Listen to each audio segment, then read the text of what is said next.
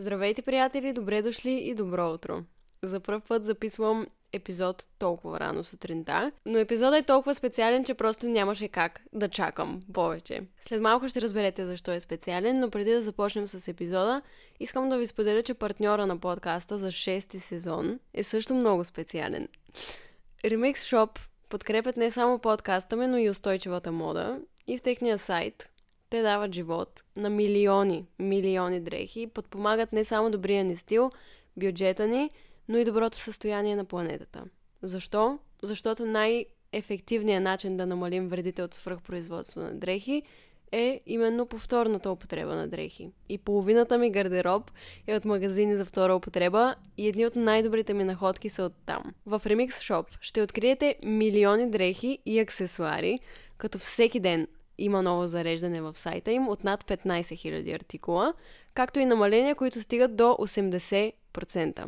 Освен, че можете да пазарувате там, можете и да продавате своите дрехи изключително лесно с тях на помощ. А ако си търсите допълнително намаление, когато пазарувате, можете да използвате кода Изабел двайсет за двайсет процента отстъпка, когато пазарувате в remix shop точка com. Те ни предоставиха този код специално за слушателите на подкаста и обръщам внимание, че той важи еднократно за една поръчка. Много се радвам, че си имаме партньори за шести сезон. Огромно благодаря, че подкрепят подкаста. И нека да започваме с този така специален епизод. Защо е толкова специален? Защото искам да го запиша още от първи сезон, а вече записвам шести. Причината да не го запиша по-рано и по-бързо е защото исках, когато кача този епизод за фен срещите, да наближава някаква фен среща. И не мога да повярвам и не съм си представила, че този ден ще дойде скоро, но ще имам няколко фен срещи и то не в един град, а в три за момента. В днешния епизод съм решила да ви разкажа за преживяванията, които съм имала по време на фен срещи. Някои истории са невероятни, други са истински скандални и ще бъда напълно откровена без да ви спестя. Ще разберете какво се крие в организацията на едно такова събитие, защо изобщо се прави фен среща, как ми на първата ми фен среща някога, плащат ли ти да бъдеш там, какво ми се искаше да знам по-рано за фен срещите и все истории, които деветнайсет годишното ми аз няма да повярва, че ще споделя с толкова много хора днес. Така че ако ви е интересно, останете до края. Почти съм сигурна, че ако сте имали някакво мнение или някаква представа за фен срещите, то след този епизод ще добиете много по-ясна представа за какво става въпрос и може би ще обърнете внимание на някои неща, които въобще не сте се замисляли или пък не сте подозирали, че присъстват в организацията на една такава среща. Ще разберете за датите за предстоящите ми фен срещи във всичките ми социални мрежи. И също така успях да събера много от вашите въпроси за фен срещите и днес ще се постарая да отговоря на всеки един. Като първия е каква изобщо е идеята на една фен среща. Какво изобщо е фен среща? Представете си го така. Артист, човек, спортист, който има някаква аудитория, някаква база от хора, които го подкрепят, някакви последователи, може да си направи фен среща, за да се срещне с феновете си. Това е много простичко. Всеки го знае, предполагам. Каква е идеята на една фен среща? Обикновено при всеки различно. Всеки си прави фен среща по различен повод. Някои я правят без повод. Тук мога да говоря, разбира се, само от моя личен опит и от това, което на мен ми се е случвало. Не мога да кажа за останалите. Но идеята на моите фен срещи обикновено е да отпразнувам и да представя създаването на някакво мое творение, някаква моя идея. Например, ако издам книга, тръгвам на турне, което представлява фен срещи в различни градове, където мога да подпиша книгата, мога да се снимам с хората, които биха искали да се снимат с мен и да отпразнуваме, така казано, раждането на един проект, на една идея. До момента съм имала общо около десет фен срещи и съм останала изумена от поведението на хората, без значение от възрастта им по време на фен срещите, за това ще ви разкажа после. Един от първите въпроси беше как мина твоята първа фен среща. За първата ми фен среща, ако ви е интересно да видите реално как е преминала, има видео в YouTube канала ми, което се казва Фен среща във Варна, нещо такова и... Тогава, всъщност, фен срещата нямаше повод. Поканиха ме от мол във Варна, получих предложение да направим фен среща и тогавашния ми менеджер организира тази среща и мисля, че беше последния ден от две хиляди и осемнадесета година, нещо такова. Първо ми се стори много готино, обаче после си казах, чакай малко, аз какво ще правя там? То няма да има хора. Просто си мислех, че ще дойдат примерно пет, десет, двадесет, петдесет човека максимум.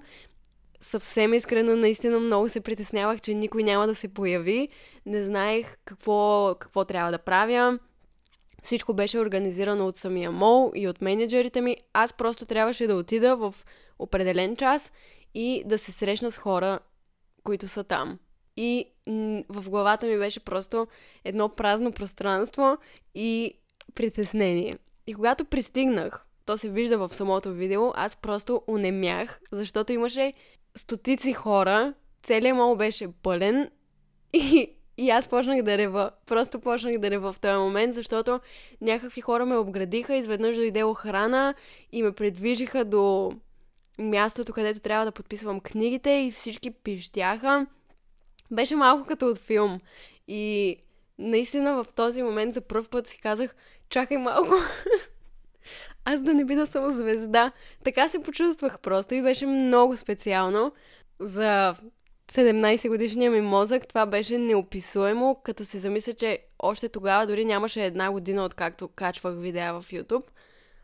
Толкова хора да дойдат и да крещят и за пръв път виждах такава реакция от толкова много хора едновременно. Самата фен среща мина много добре, беше много добре организирана и много бързо успях да разбера какво трябва да правя и колко време трябва да прекарам с, с, с един човек, за да преминава достатъчно плавно самата опашка. Не знаех как да реагирам, когато хората плачат. Аз просто почвах да рева. Не знам, разказвам ви го съвсем искрено. Нямам много а, планирани истории, точно какво и как да кажа. Казвам ви го както ми идва отвътре. Просто почвах да рева заедно с хората, защото не можех да повярвам как някой може да има такава реакция за това, че ме вижда. Абсурд! До ден днешен съм такава... М-м. Как? Не знам. Много е специално. И мина много добре. Събрах много подаръци. Не бях подготвена за това нещо. Да имам подаръци. В края на фен срещата бях страшно изморена. Не знаех къде се намирам. Обаче имаше хора, които след като се снимаме и пускат опашката, разбира се, за да минат следващите хора, оставаха и чакаха наново. Чакаха наново, защото искаха да се видим и да си поговорим след срещата. Така че, когато самата фен среща приключи, бяха останали примерно тридесет човека, с които вече се бяхме снимали, за да си поговорим още. И понеже бях толкова изморена, просто седях на земята и си говорихме на земята и беше супер яко. И беше един такъв много готин момент. След това тръгнах на турне. Примерно година по-късно, защото тогава вече издадох първата си книга «Щастливей» и издателството, с което работих тогава, ми каза, че е добре да имам турне. Организираха фен срещи в различни градове, в различни молове и тогава имах в София, Пловдив, Варна, Бургас и Шумен. Така казано, да представя книгата ми «Щастливей», дебютната ми книга. Това беше самата идея. И да я подпиша, ако някой, примерно, си я е купил и така нататък. И под представяне не си мислете, аз сядам някъде и започвам да говоря на хората за книгата ми. Такива неща не правя. И са ме карали всякакви хора и екипи и така нататък, но аз просто не искам и не съм готова за нещо подобно. Така че просто се снимаме, казваме си някакви неща, подписвам каквото те пожелаят и, и си прекарваме супер готино. Първата ми фен среща в София беше в а, Сердика, мол Сердика. Беше пълно догоре и когато излязох, наистина усетих как ако не дам всичко от себе си, ще припадна. От емоцията и от вълнението и от притеснението, адреналина просто, който ти блъска в гърдите. Неописуемо беше. И, и за всяка следваща среща аз си мислех, че ще става все по-лесно, но всъщност абсолютно не беше така. За всяка фен среща, всеки път без изключение, изпитвам неописуемо вълнение, притеснение. Просто се опитайте, дори в момента, ако можете някак да си представите, понеже хората ме питат какво е чувството, какво е чувството.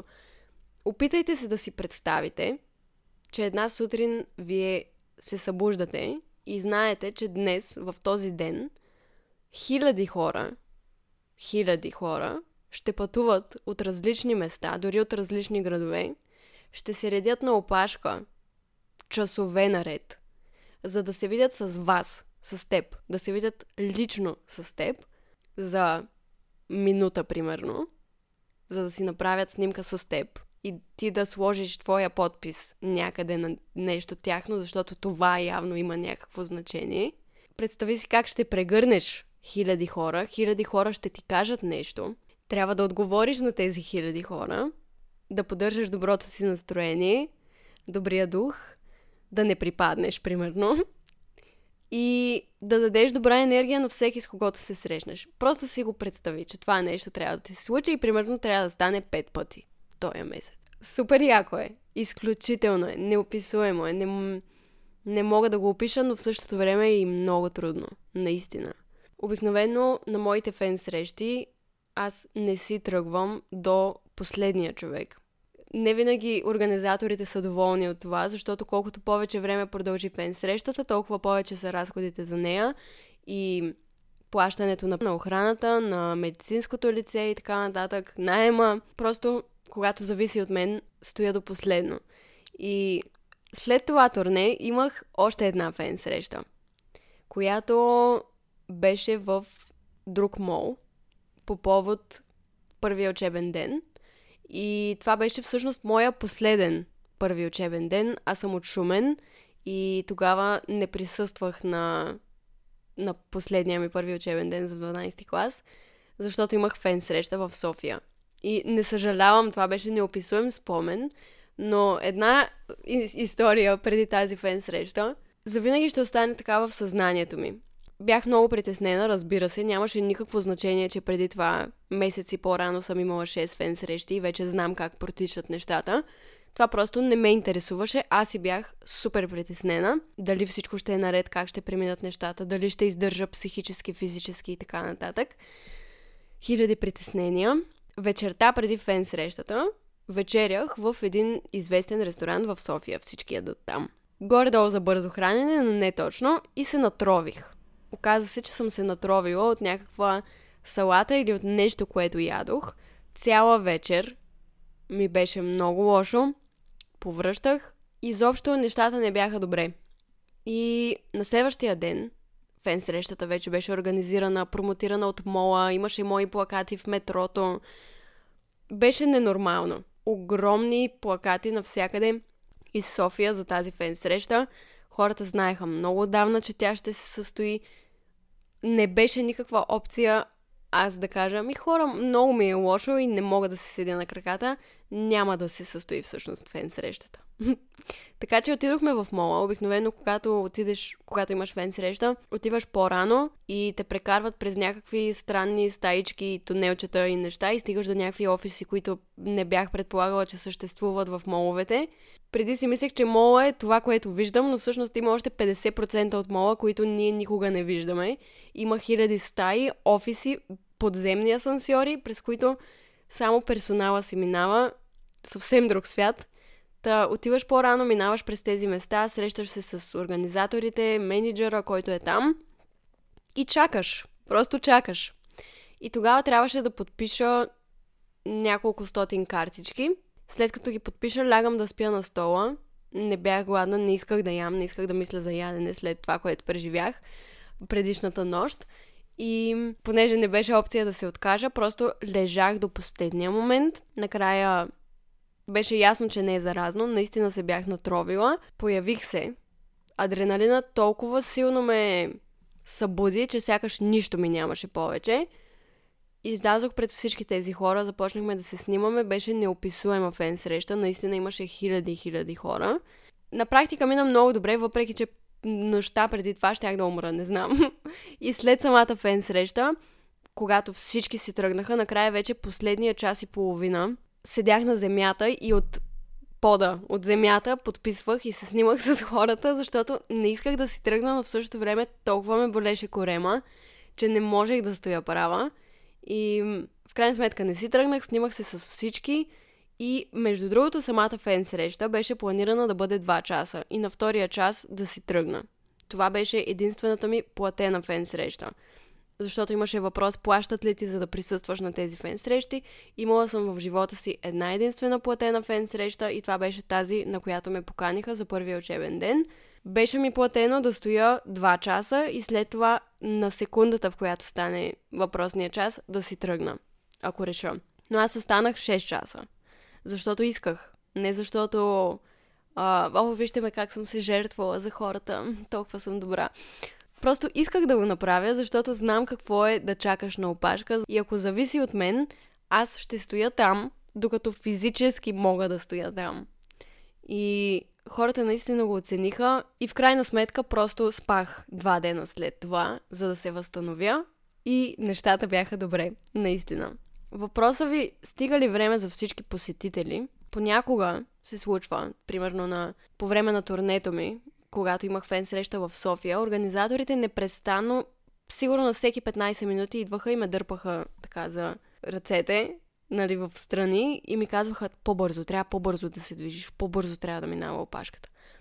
И ми го казват това нещо, аз в същото време бързам достатъчно много според мен и все пак не мога да претупам хората, нали, айде минавай, здрасти, минавай. За мен това е недопустимо, не мога да си го позволя. Но в същото време от различни страни ме придърпват и ми казват, трябва да по-бързо да се случва, по-бързо, по-бързо, виж колко хора има. В крайна сметка, когато зависи истински от мен, винаги стига време за всички посетители. Да, понякога се намесват различни хора, които ти казват, трябва да приключваме, трябва да приключваме, трябва да тръгваме, не знам какво и искаш или не, тръгваш. Но обикновено стига време за всички. Единственият повод, всъщност, според мен, да не стигне достатъчно времето, е ако хората от опашката се бунтуват прекалено много и създават проблеми. Това забавя много процеса, но поне на моите фен срещи, това, което съм забелязала, както казах по-рано, е, че хората са изключително възпитани, изключително съобразителни с хората около тях. Никой не се бута, никой не крещи, никой не предрежда, нали, основно. Ще ви разкажа и за това. Основно всички хора се държат изключително интелигентно и на ниво и уважително към хората около тях. Дори съм забелязала, че се запознават един с друг и примерно си говорят за някакви неща. Има истории, в които хора са ми казвали, запознах се с най-добрата ми приятелка вече на твоя фен среща, докато чакахме, просто се заприказвахме за теб и, и вече сме най-добри приятелки. И е такива истории, просто не мога да ви опиша колко ми стоплят сърцето. Та в такива моменти наистина опашката си се движи добре. И така стига време за всички. Има някои хора, които като се видим, примерно, говорим си една минута и обикновено, за да стигне време за всички, физически да стигне времето, няма как да си говорим повече от две минути. Защото има стотици хора, които чакат също на опашка и ако с всеки си говоря по две минути, никога няма да свърши опашката и докато дойде последния, аз ще съм парцал. И колкото и да искам да си говоря с всички, по много, понякога просто не, не може да се случи. Така че има и моменти, в които с някои хора говоря по-малко, с други повече, зависи. Имаше един въпрос, повече стресиращи или повече вълнуващи са фен срещите? Отговора ми ще бъде съвсем искрен. За мен лично фен срещите са повече стресиращи, отколкото вълнуващи. Вълнението идва след като фен срещата е минала. Защо? Защото за една фен среща се изисква много-много сериозна организация. Наистина.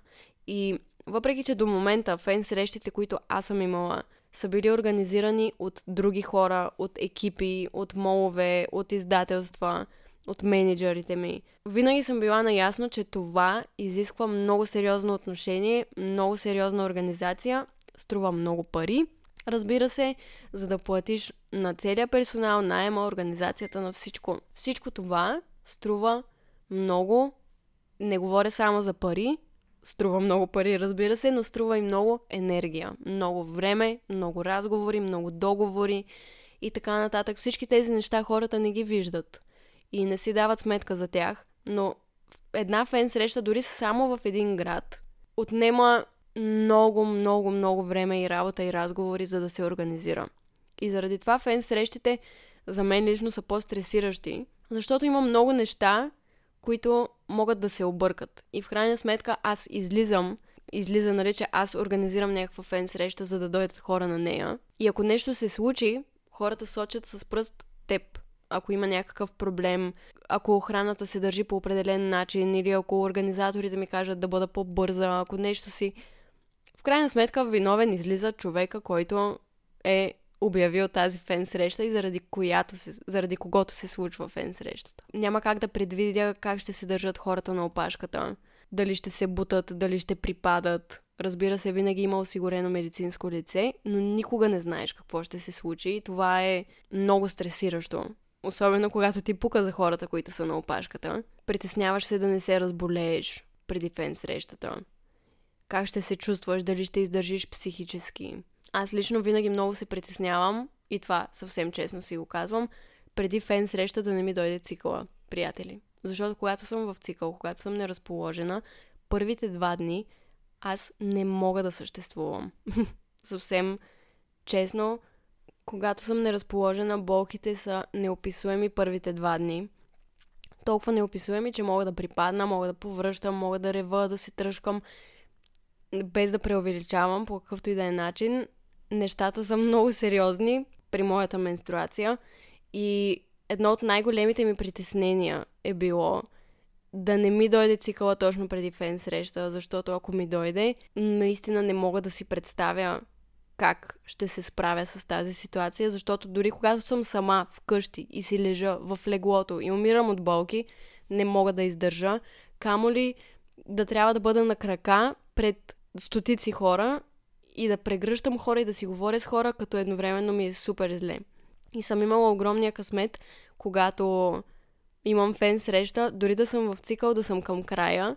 Така че това до ден днешен си остава голямо притеснение, защото тези неща не зависят от мен. Това е природата, това е естествения ход на живота, на събитията, на човешкото женско тяло и има някакви процеси, които не мога да контролирам, колкото и да искам. И това също много ме притеснява обикновено. Така че фен срещите за мен са повече стресиращи преди да се случат. По време на случването аз не тотално влизам в някакъв режим, тук съм за хората и ще направя всичко възможно да издържа. Нищо не ме боли, не съм гладна, не съм жадна. Тук и сега съм за тях. Когато мине фен срещата, се разпадам като един парцал. Един ден се събирам после обратно и след това идва вълнението. Боже, колко хора са дошли, ето ги и снимките, колко беше яко. Тогава вече осъзнавам вълнението, щастието и си казвам, ето всичко мина добре, всичко мина наред, всички бяха окей. Но докато не мине, просто представете си, аз съм абсолютно сигурна, че можете да си го представите, каква отговорност изпитваш към хората, това хората да дойдат за теб и да отделят от собственото си време за теб и ти да ги разочароваш, примерно, ако нещо се обърка. Аз лично не мога да го понеса и винаги давам всичко от себе си, когато каквото зависи от мен. В този случай, фен срещите, които предстоят сега, за пръв път в живота си, организирам аз, заедно с екипа ми и заедно с издателството на места. Нещата вече стоят по друг начин и аз трябва да бъда част от тази организация и да провеждам много от разговорите и така нататък. И е неописуемо. Организацията е просто... Аз съм била страшна късметлика, просто че не е трябвало до сега да се занимавам с тези неща. Да правиш десетки срещи с различни хора, да преговаряш, да, да изготвяш договори за всяка една фен среща, банери, да намериш медицинско лице, да осигуриш транспорт на целия екип, да платиш за нощувки, път. Всички тези неща просто са толкова, толкова много и въобще не си давах сметка какво са преживявали организаторите ми до момента, докато не дойде време да го направя сама заедно с други хора. Трябва да намериш най-добрите хора. Но най-добрите хора струват най-много пари, но даваме всичко от себе си. Тук искам да вмъкна един въпрос. Много, много хора го написаха това нещо. Защо правиш срещи в най-големите градове? Имаше хора, които са недоволни от това, че примерно няма фен срещи в села или в по-малки градове. Отговорът е много простичък. За да се организира една фен среща, казах го и по-рано, вече знаете до известна степен какво влиза в организацията на нещо такова, колко хора са замесени. Не съм замесена само аз, а още примерно сто човека по линията зад мен, които са част от процеса, които трябва да бъдат организирани, които трябва, с които трябва да се разбереш.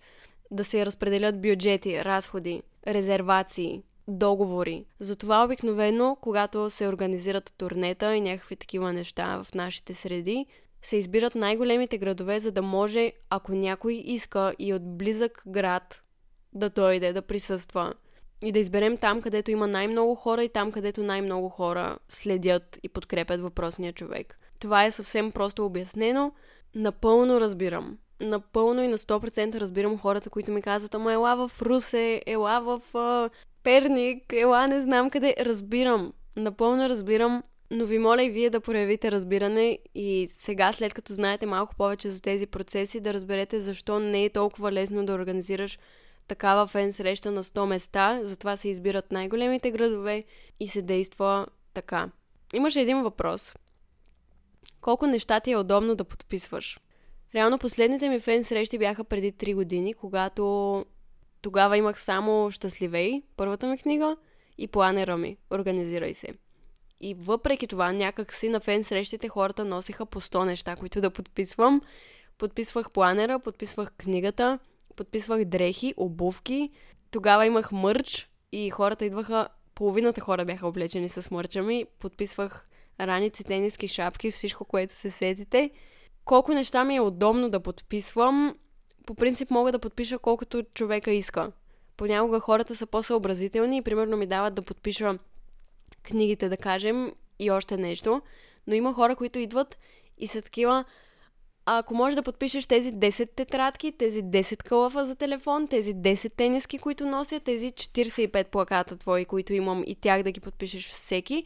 Ако може тук на приятелката ми, на баба ми, на дядо ми, нали? Идват и носят страшно много неща за подписване, което просто ме забавя страшно много, но, но въпреки това съм го правила. Преди ми се караха. Когато ам, бях на турне и подписвах книги, в един момент хората започнаха да ми дават и тениски и така нататък, и, и, и организаторите просто идваха и ми казваха: виж какво, няма как да стане това нещо. Не може да подписваш петдесет неща на един човек, защото ще стане утре.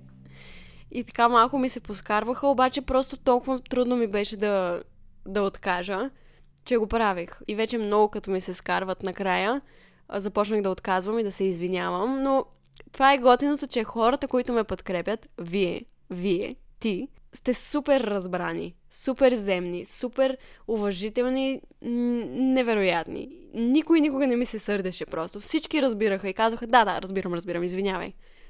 Давай нататък. Примерно. Така че давам всичко от себе си, докато не ми се скарат и не ми кажат да спра. Следващия въпрос е: как се справяш с толкова много хора? Не е ли това шок за теб? Абсолютен шок е. Наистина. Чувстваш се много специален, определено като видиш толкова много хора, че са дошли за теб, и после си дадеш сметка, че всички тези хора са пътували от някъде и са дали пари, за да стигнат до тази фен среща, и са се редили на опашка, и са си отделили от времето за теб и така нататък. Всичко това те кара да се чувстваш много специален, смислен, ценен, особено като знаеш, че тези хора те подкрепят не за някаква тъпотия, която си направил, а за нещо, което е много важно за теб. В случая за мен творчеството ми като цяло, видеа, игри, мърч, нещата от бранда ми, книги, всичко, което се сетите, за мен е страшно ценно, специално, много, много близо до сърцето ми. И това, че хората идват, защото са се впечатлили, защото обичат това, което правя, е уникално. И когато го видиш наживо и видиш толкова много хора, примерно да ти крещят името или да те гледат по някакъв такъв начин с толкова много любов, направо настръхвам. Шок е. Абсолютно е шок. Как се справям с толкова много хора, не знам. Наистина, както казах, влизам в някакъв режим, в който сякаш изключвам. Спирам да, да мисля толкова за, за това къде ме боли, какво ми е, гладна ли съм, студено ли ми е, неудобно ли ми е, и просто се впускам в... в това нещо, защото ти знаеш, че разполагаш с определено време, хората те чакат, и просто влизам в режима и съм така: здравей, как си? М-м, подписвам снимки, усмивки, прегръдки, рев и следващия. И, и просто опитваш се да изживееш всеки един момент на макс, да съм супер присъстваща в разговорите, които водя, да запомням всяка една дума просто и да я, така да я складирам в сърцето си, да дам най-доброто преживяване на човека, който е чакал на опашката и да продължа нататък. Просто е, мислиш за, за сто неща и едновременно, докато подписваш, си говориш с човека, слушаш той какво ти казва, в същото време внимаваш да не объркаш това, което пишеш. И понеже хората са паникьосани понякога или не знаят точно какво трябва да направят, ти трябва да ги водиш. И примерно, ако има неловко мълчание или човека много се притеснява и не може да каже нищо, ти трябва, не можеш да си позволиш да го, да го изчакаш, той да се сети какво а, ще поиска от теб. Започваш с въпросите. Здравей, снимка ли искаш? Искаш ли да подпиша нещо? Нали? Започваш да, да водиш хората, които не знаят какво да ти, да ти кажат и просто замръзват, когато те видят, защото от теб зависи опашката да върви нормално и хората да не се изнервят. Така че на практика ти през цялото време мислиш за сто и петдесет неща едновременно и в същото време трябва да си усмихнат, трябва да дадеш добрата си енергия на хората. Много е. Наистина е много. Не е за всеки. Имаше един въпрос, някой опитвал ли се да те целуне на фен среща? Да. Признавам, а, дори са ме целували примерно по бузата или някъде близо до устата. Това е нещо, което ти просто не можеш да реагираш в този момент. А, дори да не съм искала, примерно, се е случвало. И то, нали, човека много ми се радва и е такъв... И аз... Оле-ле, какво стана току-що? И ти нямаш време да реагираш, не можеш да реагираш, просто после си мислиш за това и ти е някакво... Не съм сигурна за това дали ми хареса, но се е случвало, да, определено. Имаше и друг въпрос. Случвало ли ти се някой да не те пусне от прегръдката си? Да, определено да. И се е случвало обикновено тези хора, които не, не те пускат. Прегръщате и казват няма да те пусна. И не те пускат наистина. Това са хората, които най-много са ми разкървявали ушите, защото в, по време на първите ми фен срещи, понеже не знаех, нали, какво трябва да правя и какво трябва да нося и да не нося. Мислех си, че ще е много сладичко да нося обици, но след а, първите две фен срещи, когато хората те прегръщат супер силно, наистина, и те стискат нереално много, те ти забиват остриетата на обичките в кожата. Имало е хора, които не са ме пускали, да, и в същото време тези хора ме научиха да не нося обици на фен срещи. Никога повече. Другия въпрос е, имало ли е несъобразителни фенове? Ами хора, съвсем честно, разбира се, да, имало е такива хора. Какво значи това? Примерно имаше една фен среща, тази за която ви разказах, когато бях а, с а, стомашно натравяне и ми беше много зле. Трябваше ми почивка в един момент, вече примерно на петия час. Помолих за почивка и излязох на терасата, на балкона, за пет минути просто да пия вода, да си поема въздух, малко да седна, защото ти през цялото време си на крака, и да се върна. И помолихме през тези пет минути, нали, на микрофона, да просто да изчакат търпеливо, ще се върна и така нататък.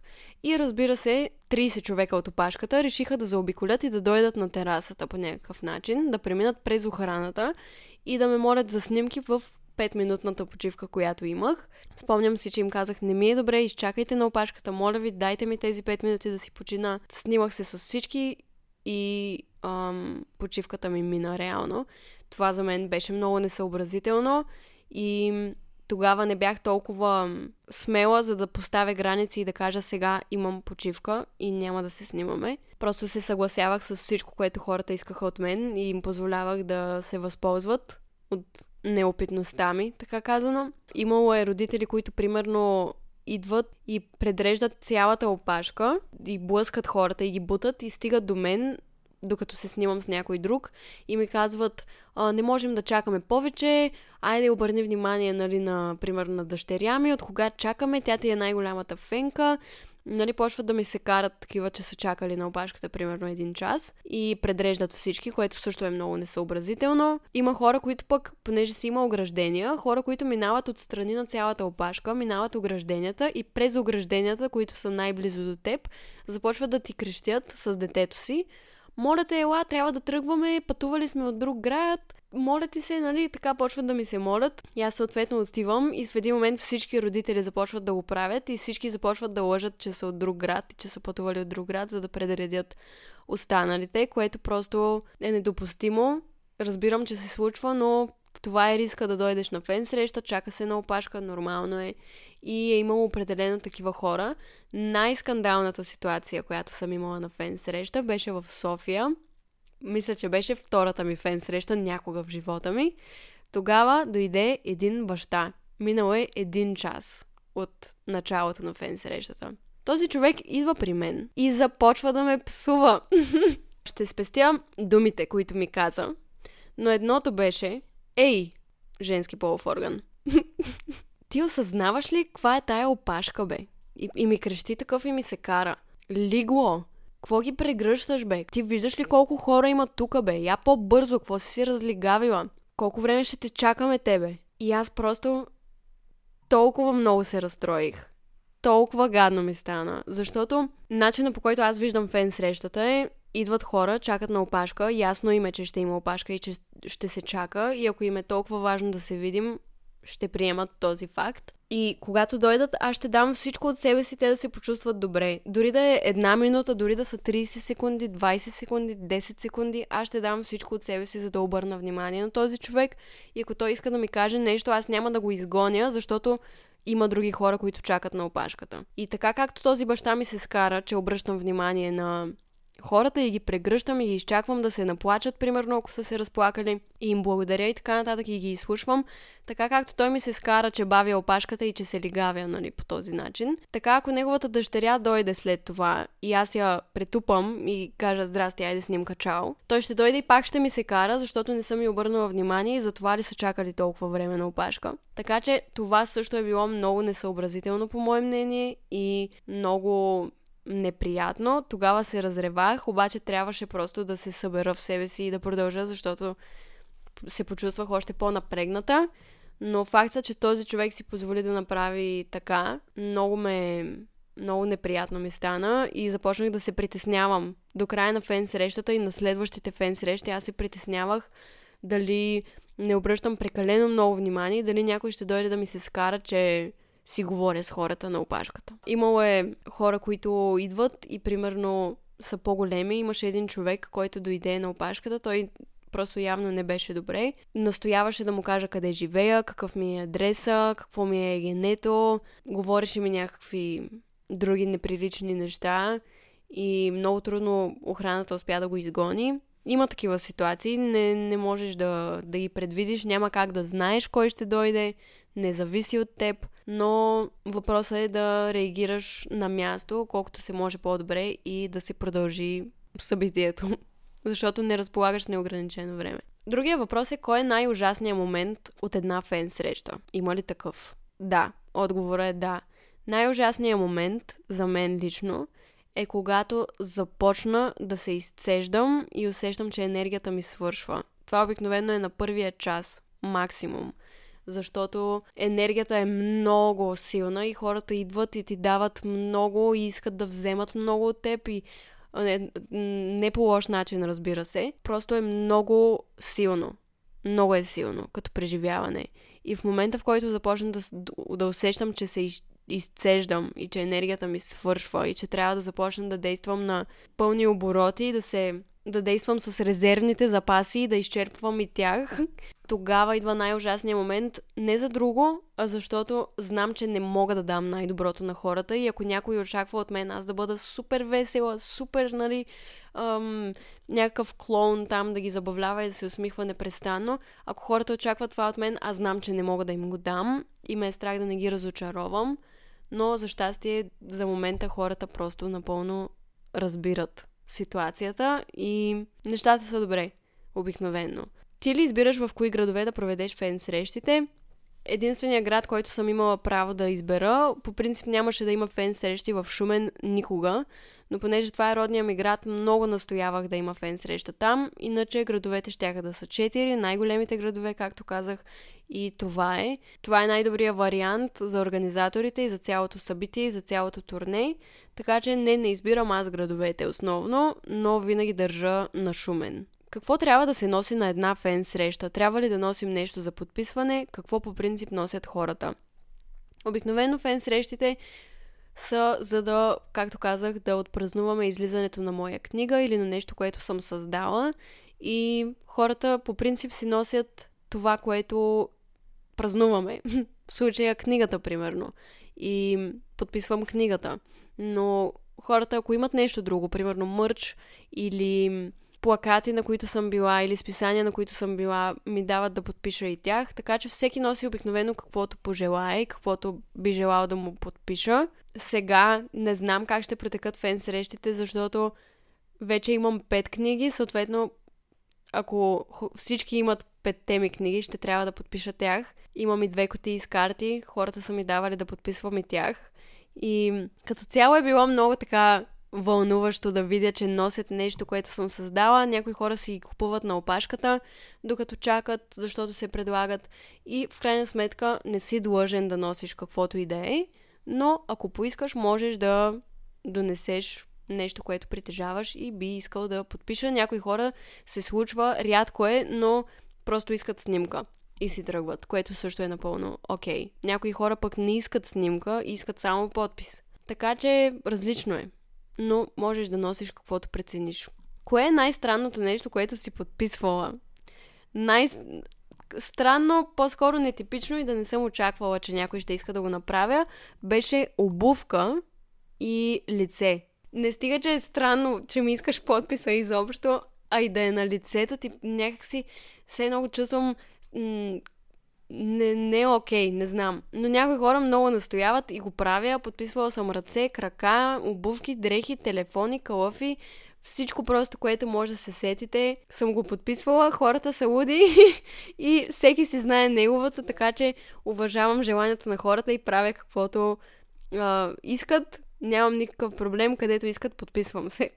Имало ли е нагли хора на твои фен срещи? Това вече съм го казвала в епизода и за да не се повтарям, мога да ви разкажа друга история, която се случи на, на турнето ми в Варна преди три години, когато на цялата фен среща, през цялото време в мола, имаше някакво момиче, което обикаляше с три-четири момчета. Това момиче не спираше да се върти около опашката и да крещи, да ме псува и да ми показва средни пръсти. През цялото време просто крещеше и ме псуваше и ме обиждаше и не си тръгна до последно. Така че има и някакви такива нагли хора, които не знам, не знам. Може би тя е била най-големия ми фен, понеже тя беше там от началото до край и не спря да крещи и да ми показва средни пръсти. Тогава също се сещам, че когато исках да отида до тоалетната, с мен идва охрана. Така се случи, че отивайки до тоалетната, след мен дойдоха още петдесет човека, които се надяваха да се снимаме и да избегнат опашката. През цялото време ме чакаха пред вратата и чукаха, нали, и ме помолиха за снимка вътре. Така че някои хора се изтарикатиха, други си изчакаха на опашката, но има и такива, които те чакат пред тоалетната с телефоните. Ще можем ли да си вземем новата книга оттам? Да. Отговорът е да. На фен срещите винаги се предлагат книгите, които представям. Какво трябва да знаем ние като фенове преди да дойдем? Това беше един от най-добрите въпроси, който го е задал, да е жив и здрав. Тези думи ми се иска всеки да ги чуе, без значение дали ще идва на моя фен среща или на фен среща на някой друг. Всеки чака на опашката. Всеки се е наредил там с една и съща мисия, да стигне, да си каже това, което има, да се видим, да се прегърнем, да, да, да си прекараме добре. И докато чакате на опашката, винаги можете да си говорите с хората около вас, да се запознавате.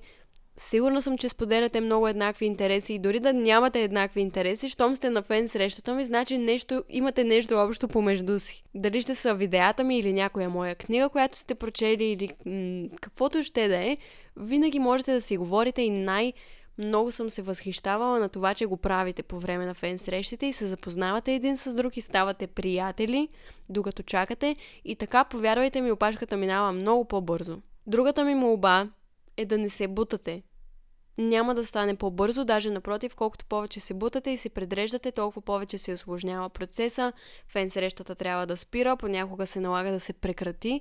Така че най-добрият вариант е всеки да си седи спокойно, да си се наслаждава, да си говори, да си чете книжка, който каквото му е кеф, стига да уважава пространството на другите и да си чака реда. И последното нещо, което вие ми се иска да знаете, е, че това е много изморително и когато се срещнем, ако не съм това, което вие очаквате или изисквате от мен, е нормално, защото в един момент се изморявам и не мога да бъда този приповдигнат, супер усмихнат, ведър човек.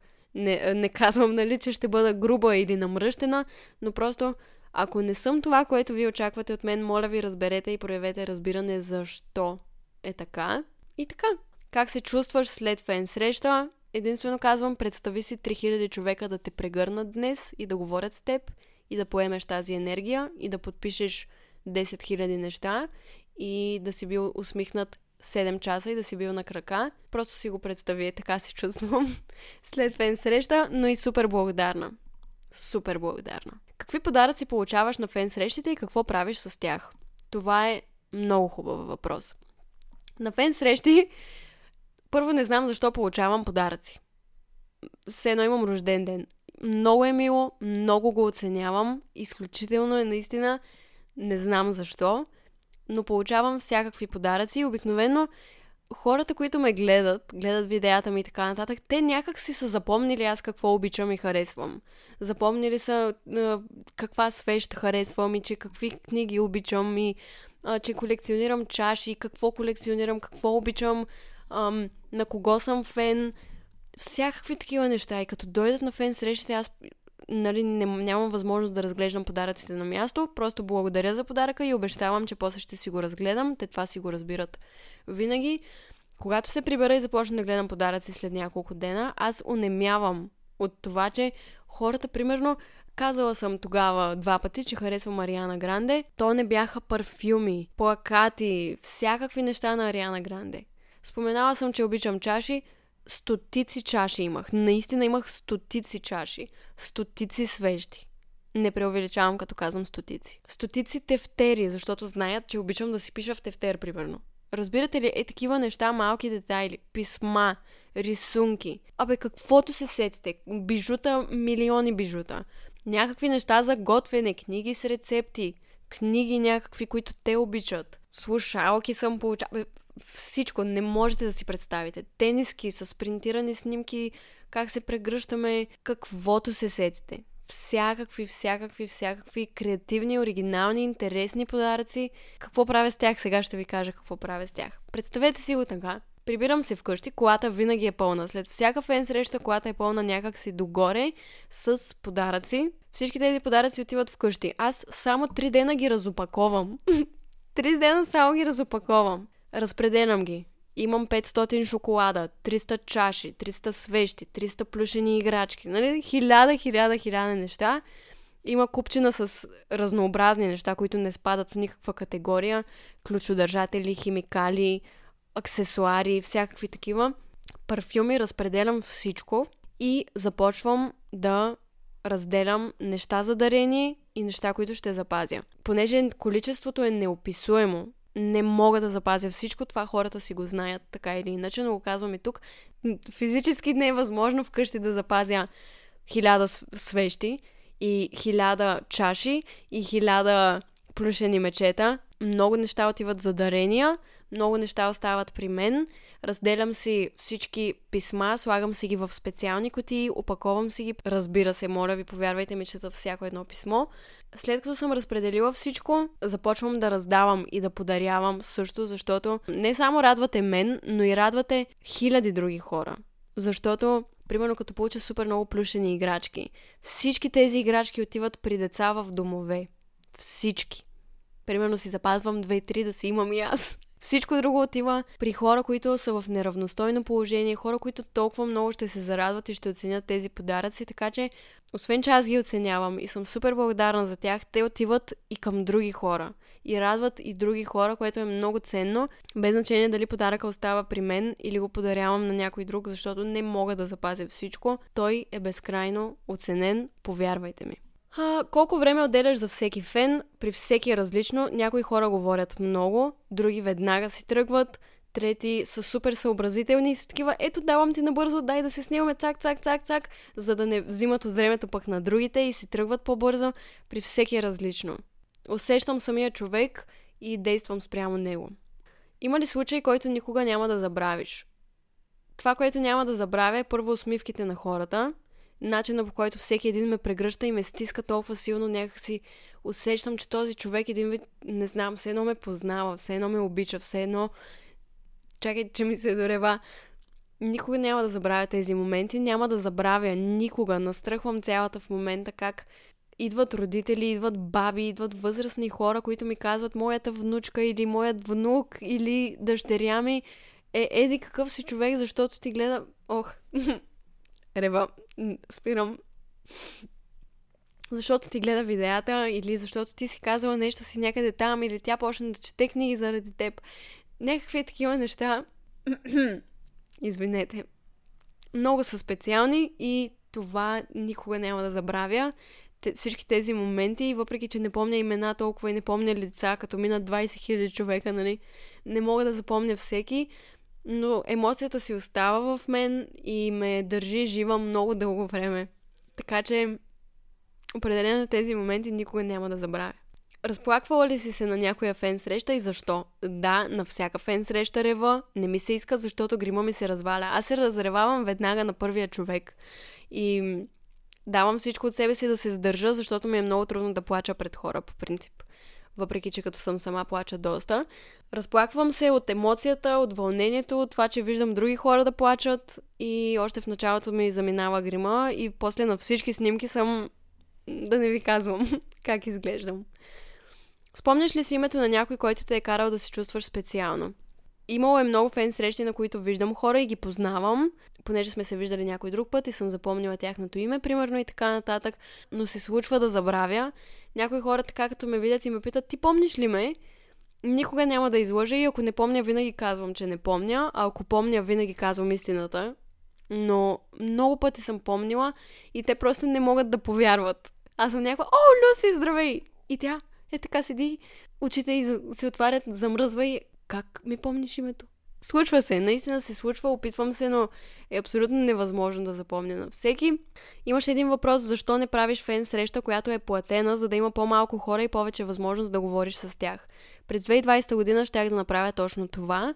В края на първото ми турне си казах, никога повече няма да направя такава фен среща и такива фен срещи, защото не мога толкова да си говоря с хората и накрая съм супер изморена и ми се беше насъбрало много и започнахме работа с екипа ми за точно такова турне, което си е с билети и има ограничен брой хора, за да мога наистина с всеки да си поговоря. Бях измислила програма. Щеше да е нещо като VidCon, обаче EasyCon.